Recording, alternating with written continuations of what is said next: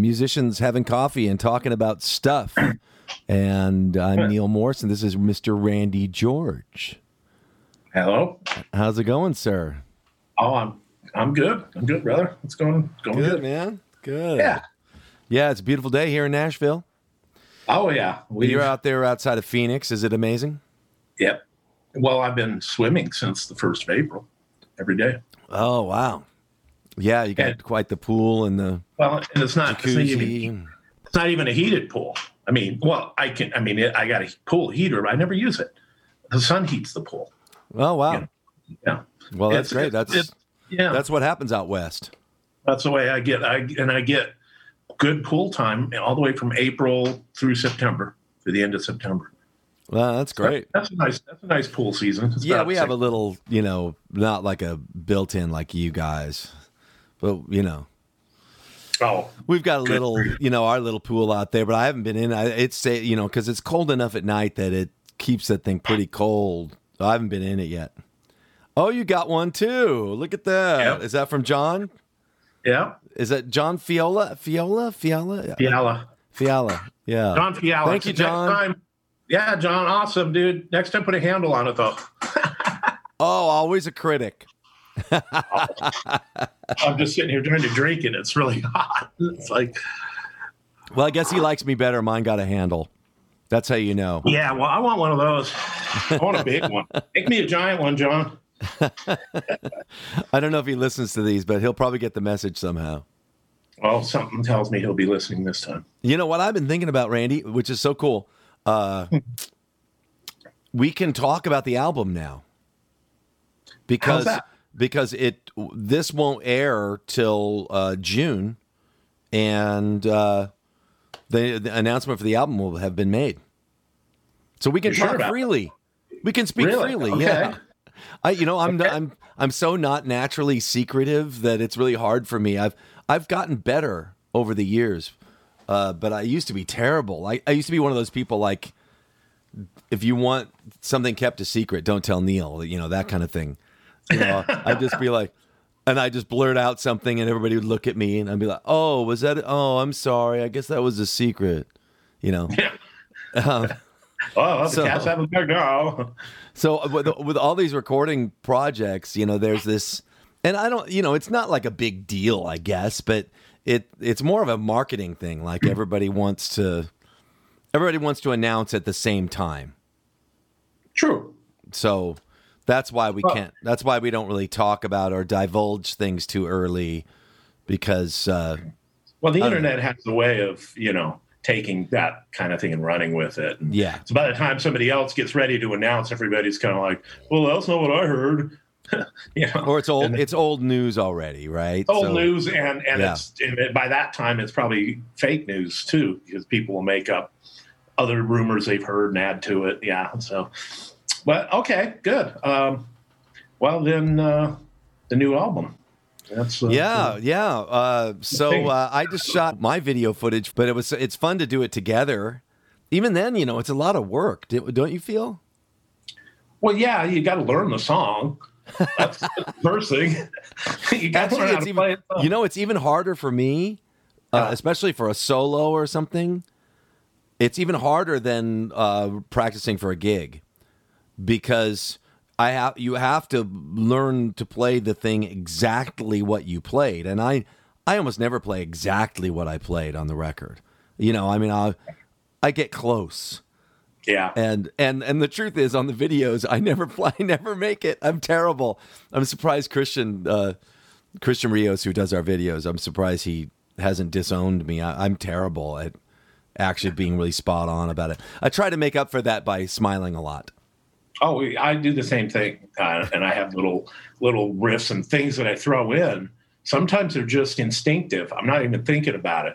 So yeah, I've got to go back and listen for all that because if I want, if I think, if I think one will be featured, I got to make sure I'm doing it. It looks Yeah. like I'm actually doing It's got to it's got to look right. It's a thing to to lip sync. Basically, it really Yeah. is. It, Yeah. yeah. Well, You- the, fun, you- and the funny thing is, like everybody knows that that's what's happening. Well, that, that's why I don't care. yeah, but but still, it, it it you feel really lame if they cut to you and you're not really even though my guitar isn't even my guitar isn't even plugged in, right? So they can they can all see that. is you got to do it for eight minutes, and then you only get like short, a few seconds at a time that they even show you. Right. Half of the stuff you had to learn and play right and look like you're playing right never even gets used. Yeah. Yeah. That's why I love it when he sends just a punch list of uh, you know, I need this 20 seconds and this that's what he did for the transatlantic stuff. And Yeah. that was that was really nice. Nice. Yeah. It's Yeah, it goes a lot I, you know. I, even in my own videos, I've started doing that, uh, like the making of. It's like I I actually film myself sitting here tracking most of it, and then watching it back. I'm thinking nobody's going to want to watch this. It's boring, you know. It's like you play a few notes, you fiddle on the computer, and you go back, you play a couple notes, you fiddle on the computer, and it just there's no continuity to anything, and it just doesn't work. And I thought, well, in the end, how much am I going to really use of me doing anything? And so I figured I'd wait till I got there, figured out what it was I was going to show myself doing. right. Let's do that. Yeah. You know? I'm kind of a nut because mainly, I guess, because I can, and it doesn't, as you know, uh, and it doesn't, uh, it doesn't cost anything. Now you don't, you know, you don't even have to have buy tape. You know, it's all just on the little SD card, Mhm. and so I just set the thing up and push record, and if so, if someday people want to see the reality of how I made this record, they're here. It's like I shot so much stuff for Sola Gratia, for example you know, and a lot of stuff for Yeah. transatlantic. I mean, I figure why why not have it? It's better to have it just in case, you know, there's maybe there's some clip that will mean something to somebody someday. You know, what about the how dumb am I that this la- the Neal Morse band the uh, the last record? Now we can say the title, "Innocence in Danger." Yep. Yeah, uh, our our new album, uh, the making of that's going to come with the uh, deluxe edition. It has a lot. I think a lot more really good stuff, largely because I got a headphone box, put it in here, and we recorded the audio for like almost all the writing sessions. Yeah, that made a huge difference. How Yeah. Why, dumb? why hadn't we always done that? No, that's the first time I've ever done that. Right. Right. Well, and so uh, we're, we've been we're always filming that. in there, but all you can hear is the drums bashing or you know a bunch of Mm-hmm. People talking randomly. You know, now to have Yeah. all that audio, and it was so great while we were making the record too, because there was a bunch of times when we forgot what we'd played, or you know, Right. I I threw out a song idea, and then when we came back to it, I was like, "What did I do?" And I try to recreate it, and you guys were like, "No, that's not as cool as what you did." let's go get the you know so we got the sd card out of the zoom recorder brought it in put it in the computer and listened back oh, like oh okay i mean it was really useful for so many Yeah. things i can't Yeah. believe that it, i waited till i was 60 years old to actually do that i should have that for every album i've ever made right Yeah, yeah. Well, it really helps the making of because you know you can follow the storyline much better with all that context. You got musical context for everything now. Um, it, it was a double-edged sword because I don't know. I couldn't find video for, for more than half the audio we had, and then I couldn't find audio for a bunch of the videos. So I, it was trying to trying to get it all to like, oh, where is this at? You know, and uh, it was a little bit of a challenge. It took a lot more time to do that. We got to figure out a better way to catalog the audio. You know what you need to do? you know what you, know need to get you know what you need to get We need to get we need to get a half dozen cameras just mounted around the studio, all brought into a central yeah processor that keeps them all lined up, and uh, we've talked about that for about 100 years put it put it put an audio feed into it so it records an audio feed, and and it syncs up with the video, and it all you know. But naturally, we don't want to spend tens of thousands of dollars to get a system like that. Well, we talked about nice. it, and it's it'd be quite an, it'd be a really involved thing, and still We somebody would ha- somebody would have to be looking after it. Oh, by the way, the you know what you need to get is a inside joke of. Uh, uh, Jerry Guidroz has said that for years to me about things. You know, he'll just say, "You know what you need, you know what you need to get," and Jerry's, you know, the high end professional that he is, everything that he thinks you need to get is like super expensive. It's like the top of the line thing. Yeah. You know, it's Yeah. like you need to get like, you know, 20 Apogee converters, you know, or something like yeah, so I, I always it's it's been a running joke forever because uh, when his friend George came over to wire the studio, I made I mentioned something about that because he said, "You know what you need to get," and I said, "Yeah," and his friend George goes, "He says that to you too? He's been saying that to me for years." so he like he, he's he hasn't you singled imagine- me out. At least I know that. Can, can you imagine Jerry, you know, letting him loose in Rich's studio, saying, you know, geez, Rich, you know what you need to get? Yeah, in Rich's case, it would be like everything, but uh, but it's funny because Rich is the one that you know mixes the albums, and and it's because of all that ancient, you know, jerry rigged stuff, and he makes it all work somehow. yeah. You know, He's still got like a- you you know that that uh the thing that he does he's got this graphic equalizer that he's just looking at you know how it's going sonically uh that's sitting up there and it uh, it is actually radio shack i think you know it's like it's like like a really low end it's just super some of the stuff he has in there is funny and he loves it. He's just like, oh yeah, that's my yeah. I got that at Radio Shack about twenty years ago. Oh, I don't know, it works. It, it works for me. right yeah totally yeah it's like, well, whatever you're doing is working. So yeah yeah I got nothing to say about it. Yeah, the new album sounds great, man. What what do you what do you want to say about it? Is this the album that you have always wanted to make with the Neal Morse band? Um, well, I I think it's it's a great album that uh, was a collaborative effort.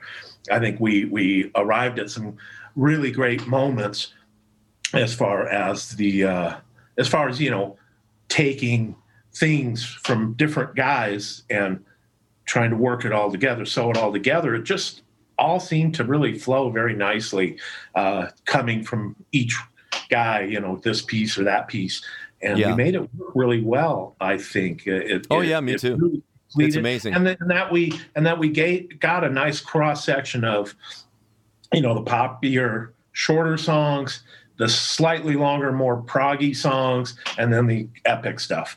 Yeah, And we Yeah. managed to really just create a very nice cross section of things. Some of it sounds like us, some of it sounds like us just doing something we haven't done before. But it all still sounds like us. There's nothing we can do about that. And uh, Well, nor the re- should we. the reason why uh, I said is this the album that you always wanted to make with the band uh, is maybe for three reasons. Um, one, I think you've wanted to do more variety. This has a lot more variety. I know you, you've said that many times. Like, man, let's do some different stuff, you know. And so this this album has that for sure. Um, uh, two, it's it, it's more collaborative, and I know that you've wanted that. Um, and three, it has a lot more of your ideas. And what's funny is I spent uh, probably the least amount of time putting stuff together in advance than I ever have. Um, largely because I think I would try to put stuff together in advance and try to complete it, you know, as a demo, um, in order to give it, you know, a full like here's the whole idea. But I think over time, and even Bill had mentioned this, that we've learned that it's better to just bring in little pieces that will they're like the seeds that will sort of spark what gets written. Yeah, Seems to seems to go a lot further with us. yeah, It, it, it's we're not we're not the kind of band that oh I love that song. You know, it doesn't matter how good the demo was. We ultimately deconstruct it and, and rebuild it. You know, in a so- somewhat different way. You know, for better or for worse. it's But, like uh, the it's like the flying the flying colors thing for me. Yeah. I learned that it was better to not bring any anything in that was completed. yeah. It just worked better. And Yeah. also I was less I was less attached. You know, Right. uh, there, right. there were times when I was like they're destroying my song, Ma. You know that kind of thing. Well, you have to. You I really felt that want way so many times. you Not really just with them. I mean, I've felt that way in many different bands, you know. But it's Yeah. it's all it's all come. It always comes out great in the end. Yeah. Um, well, you, you have to learn to let go of the emotional attachments to what you do if you want to bring it into a collaboration. You have to. You, you can't come into a collaboration and then not be willing to let go of, you know, emotional attachments to Yeah. it because it's not it's not fair to everybody else. Because here you're saying here's something we can do, and everybody feels like maybe they want to, you know, put their their five cents into it, and you're just saying no, no, no, no, you can't buy into this. You got to take it as is, you know. And that's I don't think that's you're not going to end up with as good of a result. I think if you have that attitude. Uh, plus, I think that it's really easy to get. Um, well, like Kerry Livgren used to say, you get demo love, where Right. you're just so used to hearing it the way you've done it that you can't even fathom that it could be different. But and and it won't sound right to you the first time you hear somebody do something different. You're immediately going to be, oh, it doesn't sound. I don't know if I like this. But you know, if you if you're Yeah. not attached to it and you just leave yourself open to it, and then in the end you look back and say, wow, well that turned out really cool. You know, I guess It's the same yeah, with it's- it's, the same uh, with performances, you know, with uh, demo love. You know, sometimes you'll fall. That's what's great about with the computers is you know you can very easily use use things from the demo phase. You can fly them over, you know, um, which is which is really nice. You know, I I even did that in the old days with two tape machines because there were certain times when I just couldn't get the vocal uh, as as you know how I wanted it, and I really liked it on the demo, and I you know, so you just had to fly it in, you know, but Right. uh. Yeah, I really like this new record too. I didn't come in with anything, and uh, you know anything pre-written, but there's you know a lot of stuff happened. A lot of stuff happened, Well, I think- man. a lot of stuff happened in the the best- mornings, you know. the best part about it was that we would take a piece, um, like "Do It All Again." You know, was a good a good example where Bill had some pieces that were really cool, and we used them. But then you have to go somewhere with it. You have to write the thing.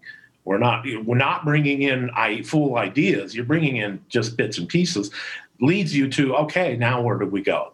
Now what do we do? Yeah. And you uh, invariably you end up writing in the room and writing on the fly as a band, which would be great if you could write the whole album that way, learn it, and then record it. But um, we're sort of bridging some of that by Yeah. doing that. You know? or even or even go and play it live.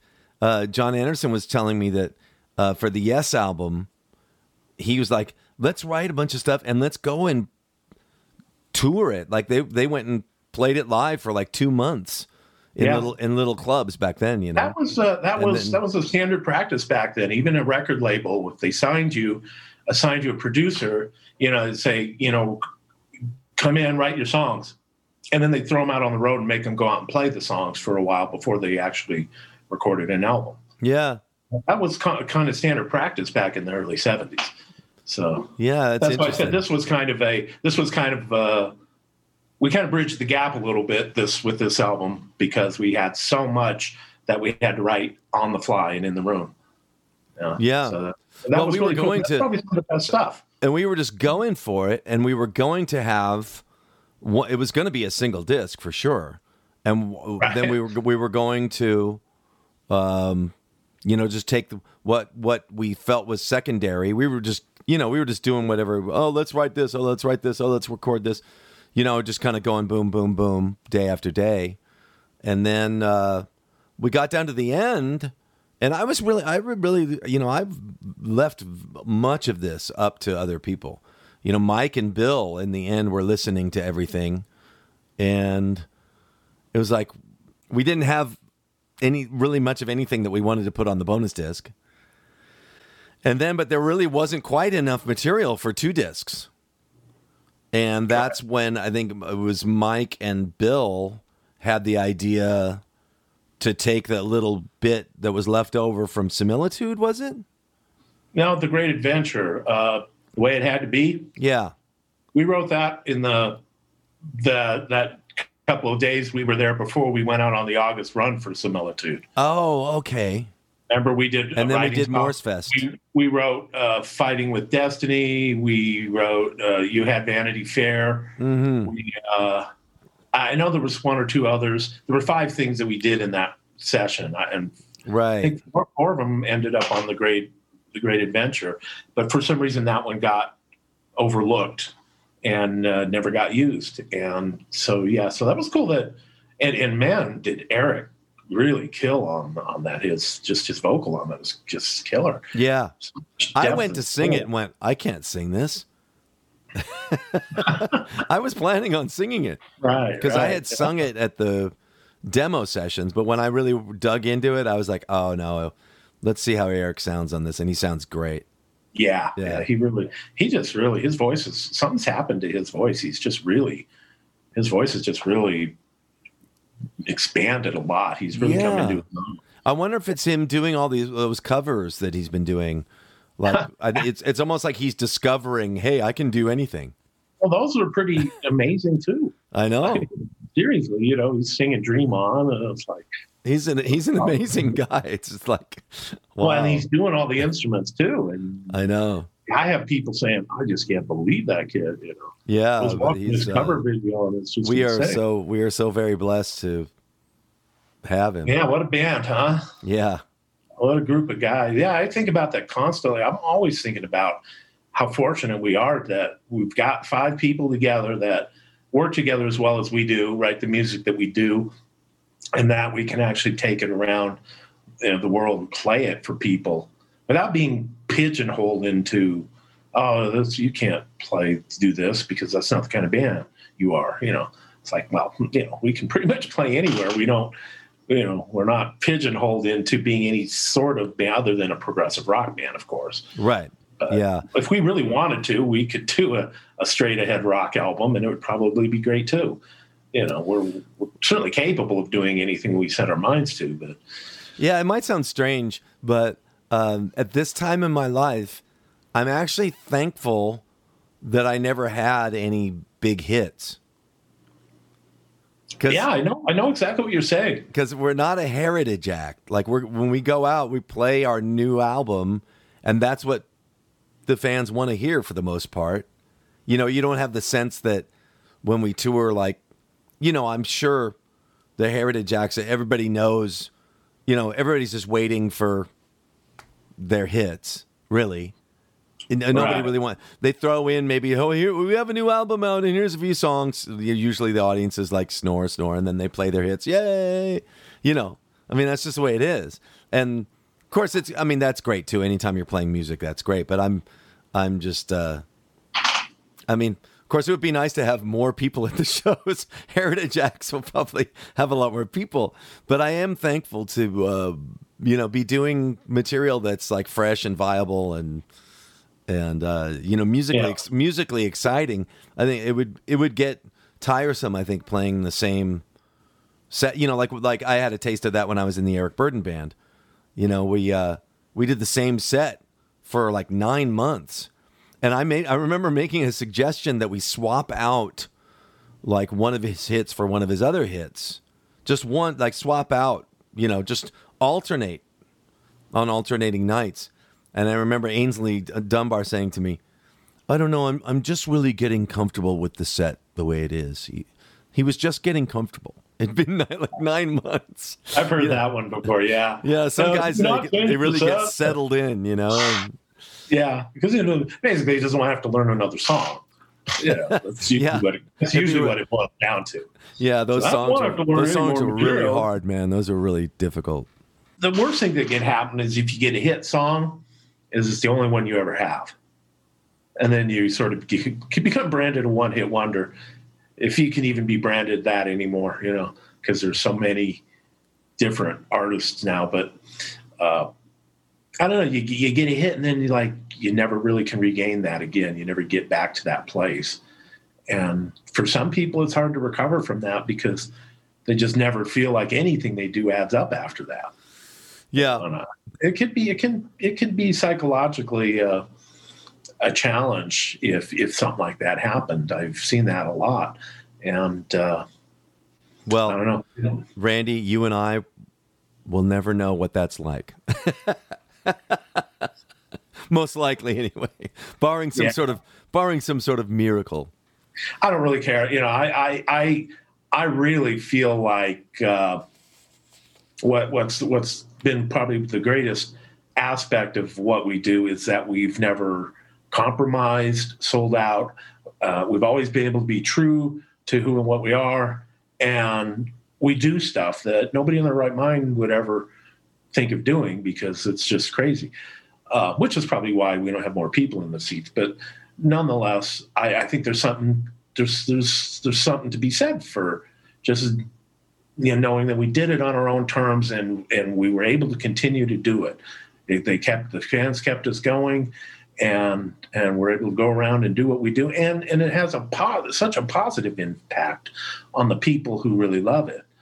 You know, Oh, absolutely. you Yeah. know that that in itself is more valuable than a hit song to me. Oh yeah. Well, for me, it's all about like, is God in it? You know, I mean, Right.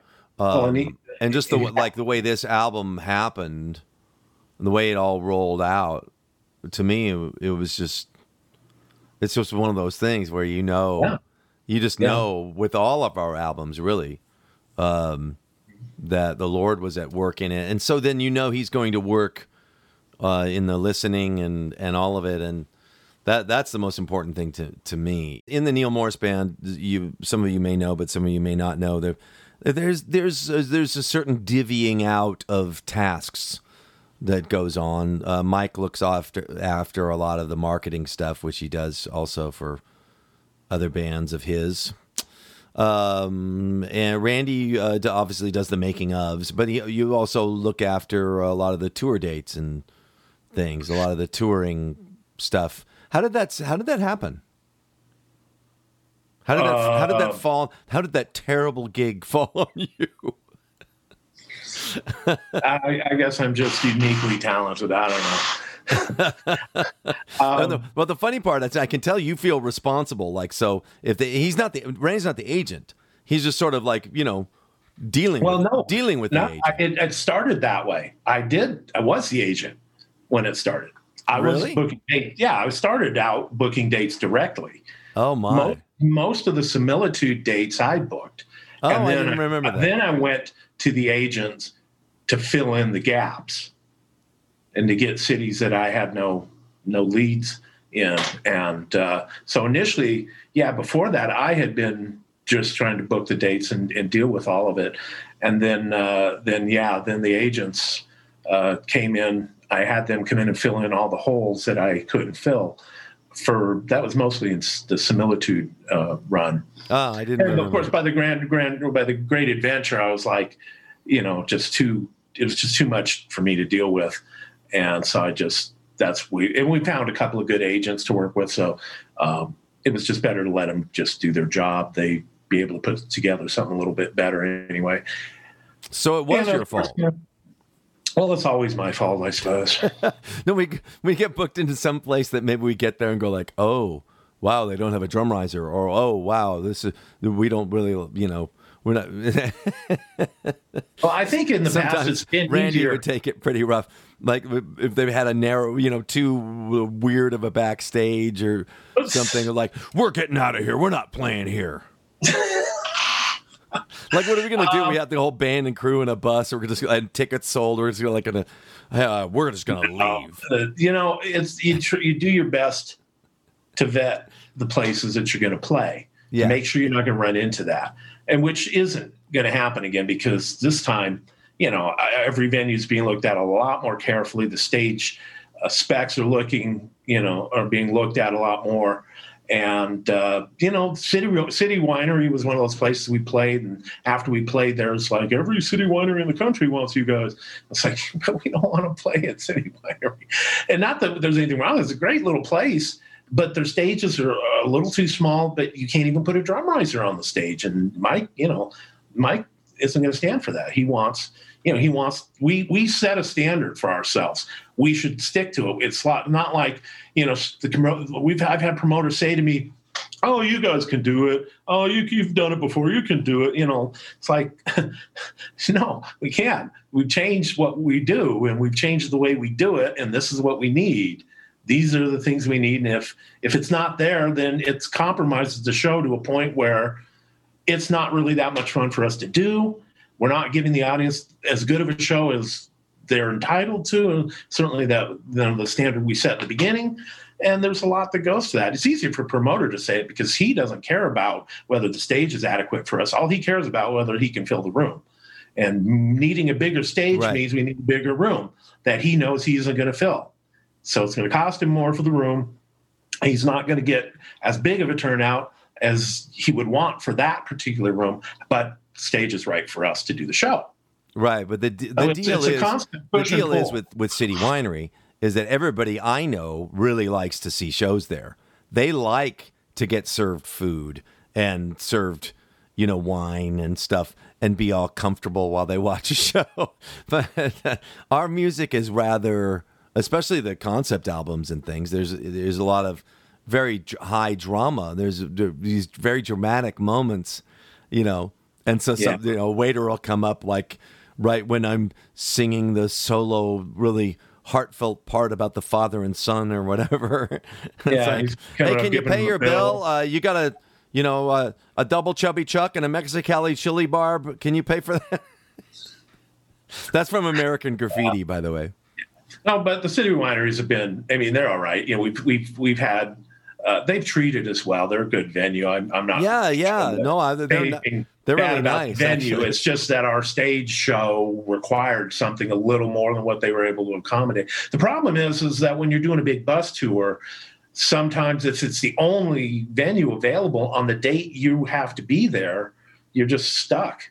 You have to make the compromise because you can't afford to not do the show in that city on that date. Yeah. Otherwise, you're going to have a day off somewhere. If you have a day off, you're strictly paying for it Oh, if yeah. you have a show, even if even if it's not the most optimum show, at least you're paying for the cost of actually being on the road. Yeah, the cost of being on the road between bus and personnel alone, I think, is around four to five thousand dollars a day.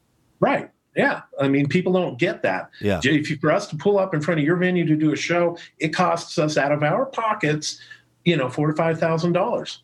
Yeah, And if not more. That's not even expensive. I mean, I, you know, you Right. see bands who've got a crew bus, then a, the bus for the band, and then all the gear rides in trucks. Yeah, So you've got four or five vehicles that you got to fuel, have drivers for, insure. yeah, you have to you be know. on a different level, really. It's an, yeah, it's it's an insane business when it comes to the expenses of touring, and we're doing on on a very, you know, slender budget in in the most compact, like the bus in Europe last last in the Great Adventure, you know, where all the merch got stuffed in the back lounge. Yeah, You remember that? Yeah, the, I do. The bus was the trailer was overweight. We didn't have enough room for everything we had. Somehow, all the merch got shipped at once to the same place, and the bus driver's trying to load it all. It's like we usually take the merchandise and have enough shipped for five shows to one location. Then we have another five shows worth. You know, so you're picking up merch two or three times along your route. You're not taking it all at once. oh, I which didn't, is I didn't know that. Like, well, well, that's what we've always tried to do. Mm. And this last time, that didn't happen, Mm. And it all got it all got shipped to the backline company, and they loaded it all on the bus, all of it for the entire run. We never do that. All I, the main thing I remember about that was that I was reading. Uh, I was really enjoying reading the the original Count of Monte Cristo on that tour. so I was in my bunk reading the Count of Monte Cristo. Yeah, It was, a, it was a pretty nice tour, man. It was the weather was nice. Yeah, it was Yeah, lovely. well, they're getting better. We're getting we're getting better at being able to vet what we need. Plus, a lot of the agents, you know, from what I'm being told, is that a lot of these promoters were happy with the numbers, and so there a lot of them are being more accommodating now. And they now that they know what we need and what we do, you know, they're finding venues that work better for us and seem to work for them. oh. So it, it, I think you know, you know, it seems like you know we're on the a little bit on the upswing in the touring thing. At least that was right up until the pandemic hit. But I think that's a minor setback in the grand scheme. I think that things will get going again, and you know we'll return to so. of Yeah. you know what we what we used to do, and uh, yeah. So Yeah, I don't think the U.S. run's going to be as big this year as it has been in the past, but it's it'll still be a decent run, and we'll pretty much hit every area of the country at some point. So it, it might be a little might it might be a road trip for some fans if if they want to see us, but they're used to that too. So What about uh, 70s television and pop songs? It's great. I've been stuff. watching uh, I've been watching Emergency. Really? yeah. Oh wow. yeah, yeah, it's been a lot of fun. Doctor Brackett, Dixie. Yeah. Oh man, I haven't gone back that far. I've been watching some X Files from the '90s. Oh yeah. It's funny. Like I was watching this episode, and Jack Black is like the secondary, like not even the main guest star. Like, yeah, Yeah. he's like the Yeah, it's funny. guy. It's funny. You're like looking at somebody thinking, "Is that is that so and so?" And it's like, "Oh my gosh, this! Look how young he is!" And Yeah. before they were anybody. Yeah. It's fun catching up on that stuff. Randy sends me obscure, weird. What was that weird thing? Son of Blob. He sends me DVDs of. Son of Blob, yeah. Really it was weird a movie 70s from 71. It was pretty much, I'm pretty sure those guys either bought that film equipment themselves or rented it or whatever and just decided they wanted to go out moving. When I say those guys, it was Larry Hagman and Burgess Meredith and another guy whose name I can't re- remember. And they decided to make this movie, you know, called The Son of Blob. They wanted to make a sequel to the 1955, you know, Steve McQueen version. And, um, yeah, they uh, just probably went out and sort of shot this thing by the seat of their pants. But they managed to get like Dick Van Patten and um, Robert Walker was uh, the kid that was running around. And oddly enough, Randy Stonehill and Larry Norman are running around. There are a couple of the hippies in the gang there. Uh, Larry Norman doesn't have any speaking roles, but Randy Stonehill does. He's playing guitar in a big sewage drain because he's digging the vibe of the tunnel you know, the reverb in the tunnel. You know, these cops come on, what are you kids doing here? Oh no, they're just playing guitar. And the cops, yeah, get over here, you know. And the blob comes down and gets the cops from behind. It's It's so. crazy stuff. It's crazy. Uh, like, uh, it's just so bad that it's it's really funny. I mean, and Oh, it- yeah. it's, It's- almost like they didn't they didn't even have a script. Like they were just Right. Just Right. sort of- and and it, you know, it's something like that's just going to be the most awful thing you can ever imagine ever having to watch, or somehow it just comes together as the a, a brilliant work. It was fun. I watched it in the You RV. couldn't reproduce it if you tried. yeah, You know, yeah, it's, it's- shot entirely by the seat of your pants, and so all the results they got were spontaneous and in the moment. You know, Yeah. you can't prepare for some of that stuff. It, you just have to wing it, and that's they did a lot of that. You know? It was terrible. Actually, it's it's one of the worst things. It's it's one of those. It's so bad. It's funny. You know, it's it's so bad. right. It's great kind of thing. Yeah. yeah. Yeah, and then the guy kept they kept running over the guy. The the guy had a this this guy had a SUV, SUV an old Blazer, and he had all cases of pop because he was the bowling alley manager, and so he had all the cases of pop for his bowling alley and stuff. And he had them all stacked by his car, and the kids were you know freaked out from the blob. They come around the corner and run over all his pop, and and he's all mad. And so the entire movie, he's trying to get these kids, you know, the cops to do something about these kids who destroyed his soda pop. Yeah, it's really, And, uh, really, it just really it just kind of there's just all these little subplots going on at the same time that that just keep resurfacing and but it worked somehow in the end it just all like wow I wanted to talk about was when you. Uh, so Randy called me to play on it. It was very soon after I quit the bands. It's been 2002, and you called 2003, and you called me and wanted me to guest. Uh, we had never met, and you wanted me to guest, uh, do a guest spot on your solo album, or or was it an Ajalon album? One of, one of it was uh, albums. the Ajalon album and I was also putting together that first CPR sampler uh, which we really wanted to have a song from Testimony on it um, but initially it was to get you to sing on the Ajalon thing um, yeah. And uh, and you just said very boldly, um, "Hey, I play a little bit of everything, and I know that you're, you know, you just had this thing with the the bands, but if you need any players, man, I'm I'm totally into it." And I remembered that.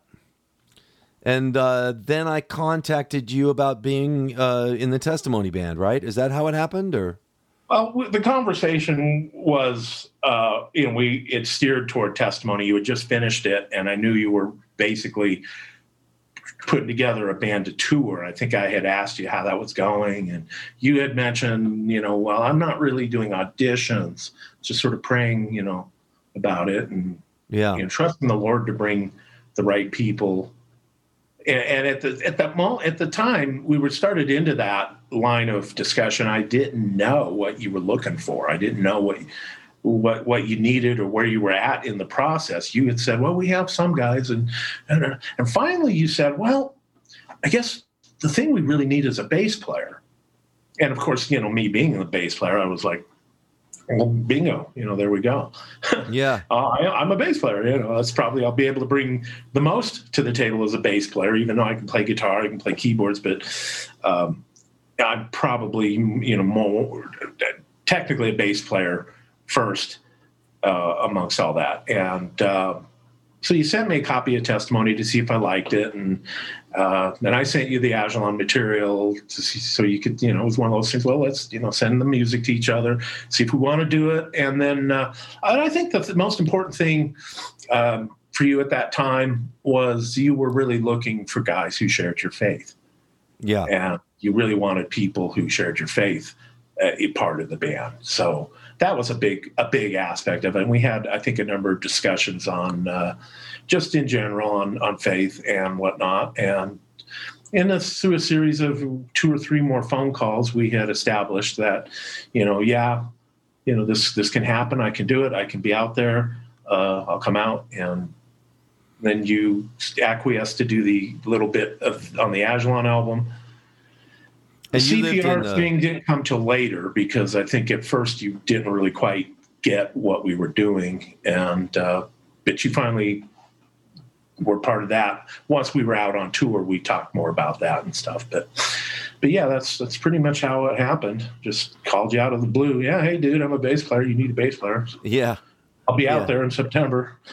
you were uh, you were living in Seattle, and I and I had I, I wasn't I think the first thing I did, I was just sort of testing the waters of playing live again. I hadn't for a while. And yeah, you weren't even sure how it was going to go. Yeah, and I and I I had something called the Combo Band, which was just a sort of smaller version with Mark Liniger on drums, I think. And I remember you flying, uh, not flying. You drove out all the way out from Seattle to audition, really. Mm-hmm. Uh, and I I felt kind of funny about that. I was like, I remember I was talking on the phone, going like, "Are you sure you want to do that?" I mean, I don't know if it doesn't work out. What are you gonna? And he was like, "Oh no, no, I don't mind. I'll drive out." And and um, right around that same time, I was put on voice rest by the Vanderbilt Vocal Clinic. I went down there because Rick Altizer told me I was looking for vocal coaching to so I could you know just last longer on tour and whatnot. And uh, I went down there and they put a scope on my vocal cords and put me on vocal rest for two weeks. So when you arrived, I couldn't talk.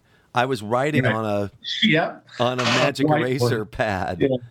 and uh, so Randy walks in and uh, plugs in and plays down the overture from Testimony perfectly, and I, thinking I was going to be really funny, I held up my uh, board and I wrote, I hope you have enough gas to get home. and I held it up.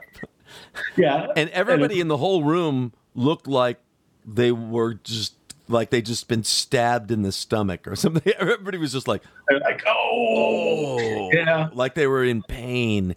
I was smiling. I, I, I was like, and I had to write, joking. You did great or something like that and well, I, I, and I didn't catch it because I have terrible eyesight, so I, I, didn't actually see what was on the board at first. Oh, is I that right? but I saw everybody else's reaction to it, right? And I'm like, what did I miss? Yeah, you, yeah, you look, you had this t- look on I your miss? face like, like you'd just been crushed. You know, that was funny. Well, that was my reaction to everybody else's reaction because I didn't. Oh, that's funny. So you couldn't read it. I didn't see it. I couldn't tell what it was. You you, you flashed it, and then but I, you know I was I'd have to like get closer to see it. But anyway, it oh, was right. You have to be, get very close. This is the way Randy reads things. He gets Yeah, yeah, Like I'm on that. my- I'm on my phone like this. The other funny thing I remember Usually from looking that, out underneath my glasses. Right. I got my glasses on, and then I'm I'm looking underneath because I can see better close up with no vision correction. I'm nearsighted. yeah. So The other- the other, uh, clear. The other funny thing that I remember from that was, um, it was pretty fresh after leaving the bands, and and uh, we in in the rehearsal room here we uh, we did June, and it just really touched my heart, you know, and I was just missing the guys and just feeling emotional, and so we finished the song, and I started crying, and it was a really awkward moment with all these new players, you know, like what do we say? You know, Mark Lineker said, "Man, I don't blame you. I'd be crying if I was playing with me instead of Nick too." You remember that? yeah, Mark. It really Mark, broke right. it. It really it was really nice because you know humor. There's nothing like humor to fix a really super awkward moment. Oh, it's okay. You know, I think to me it was like heartening because you felt it so deeply and you didn't have any problem expressing that. And and that's a wonderful thing. It's an honest expression. Uh, and you know, we know you know, it's understandable, you know. yeah, it was a very emotional time. Yeah, I'm totally understandable because they were great bands and there was, it was great stuff. And man, I was like, wow, you know, what a what a thing to. That was pretty brave. It was a brave thing. You took a big step in faith, um, and it worked Well, out. you. I think you did. I think I guess you did what you had to do at the time.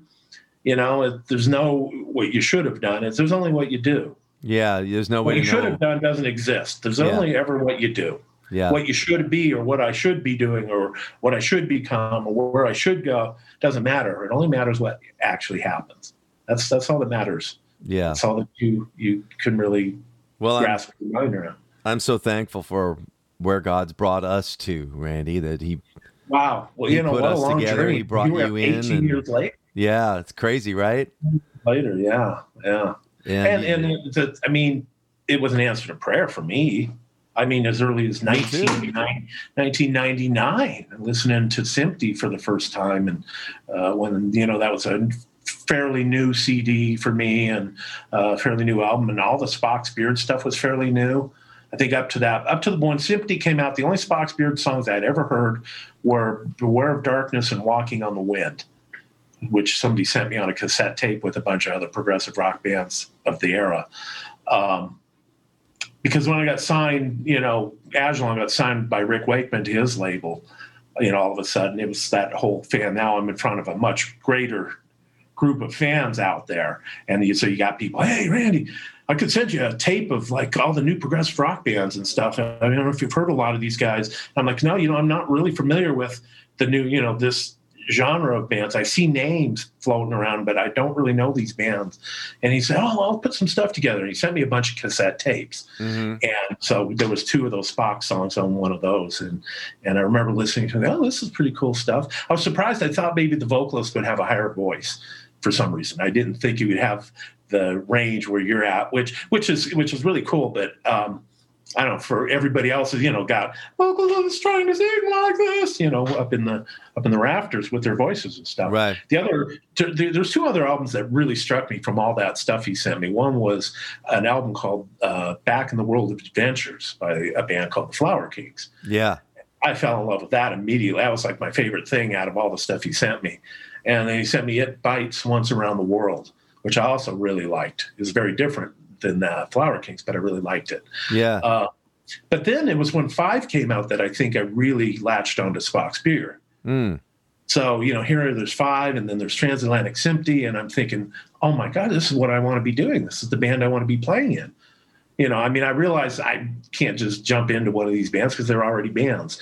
But as there's, and I prayed if there's any way I could play in a band with these guys or a band like this or with some of these guys or something, anything, you know, I just constantly prayed for that yeah. for years.